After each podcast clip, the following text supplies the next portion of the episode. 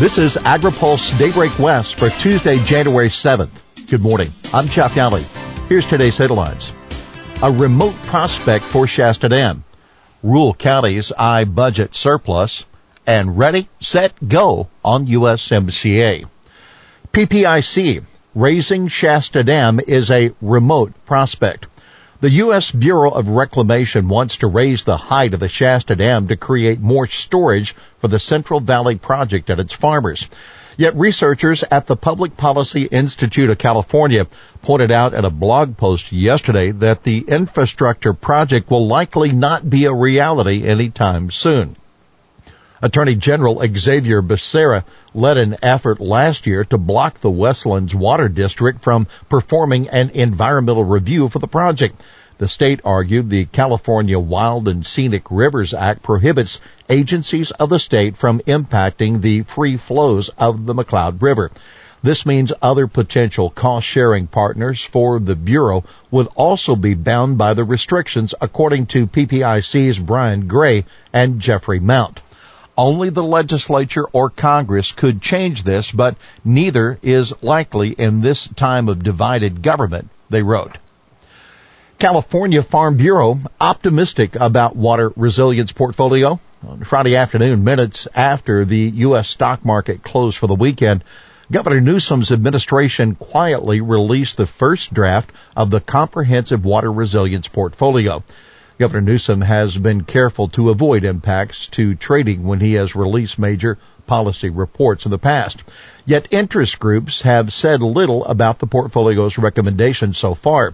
The California Farm Bureau, for one, is analyzing the document and plans to offer public comment soon, according to senior counsel Chris Scheuring. We appreciate the administration's focus on the state's current and future needs, he told AgriPulse in a written statement.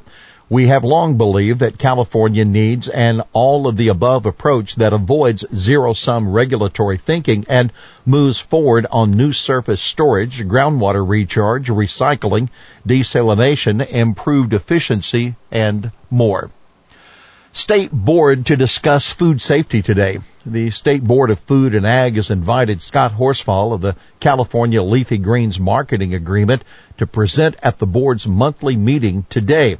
He will share findings from a technical task force and updates to the LGMA standards. The hearing follows an E. coli outbreak in romaine lettuce that sickened 102 people in 23 states and was traced back to a grower in Salinas last month. Assembly Ag Chair Susan Eggman will present to the board as well. As the new legislative session kicks off, Eggman and other lawmakers are in closed door negotiations with Newsom over his coming budget draft and new bills for 2020. The board will also discuss school lunch programs through CDFA's Farm to Fork office. Remember, Assembly member Cecilia Aguiar Curry worked with CDFA Secretary Karen Ross to introduce a bill last year that would have subsidized organic meals for school lunches. It was held in the Appropriations Committee, but Aguiar Curry told AgriPulse she plans to introduce a new bill this year that may expand the proposal to hospitals and the prison system. California Farm Bureau President Jamie Johansson opposed the bill saying it's not about whether you're eating an organic carrot or a conventional carrot. He said in December it's about eating the carrot not the Cheeto. Keep in mind, the board has been eager to comment on the governor's water resilience portfolio. Given those comments are due February 7th, this will likely be the last opportunity for the board to debate the portfolio's many proposed policy actions. Rural counties eye Newsom's budget surplus. California is projected to have a $7 billion budget surplus this year, and the group, Rural Counties Representatives of California, wanted more of that pot to go to rural issues. RCRC's Paul Smith outlined their priorities in a recent letter to the administration. He requested $100 million each for water infrastructure, for helping counties adapt to the Sustainable Groundwater Management Act, and for extending broadband access to fairgrounds. He asked for nearly as much money to fund UC agriculture research and extension efforts. Keep in mind, California's Legislative Analyst's Office has recommended that lawmakers limit new and ongoing spending to $1 billion or less in the next budget. Last year, the state had more than $21 billion in its surplus. Statewide crop mapping data available.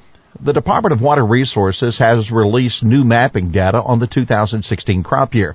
As an update prior to data collection, DWR incorporated remote sensing technology like satellite imagery and aerial photography to allow more accurate and comprehensive crop identification. The data will aid the agency in its regulatory decision making by helping to better project water use, model groundwater resources, and broker water transfer. Senate gears up for speedy approval of USMCA. The Senate Finance Committee will be convening this morning to consider implementing legislation for the U.S.-Mexico-Canada agreement. While all the lawmakers on the panel are expected to have their say on the pact, it's also expected to easily pass and head to a relatively quick floor vote.